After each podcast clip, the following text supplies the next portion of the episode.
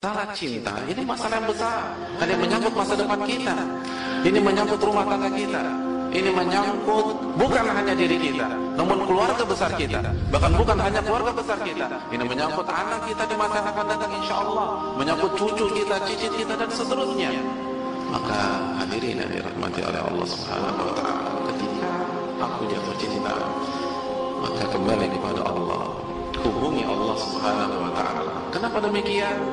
Karena Allah berfirman dalam surat Al-Baqarah ayat 216, "Wa asa an tuhibbu syai'an wa huwa syarrul lakum." Bisa jadi sesuatu yang engkau cintai itu buruk untuk engkau.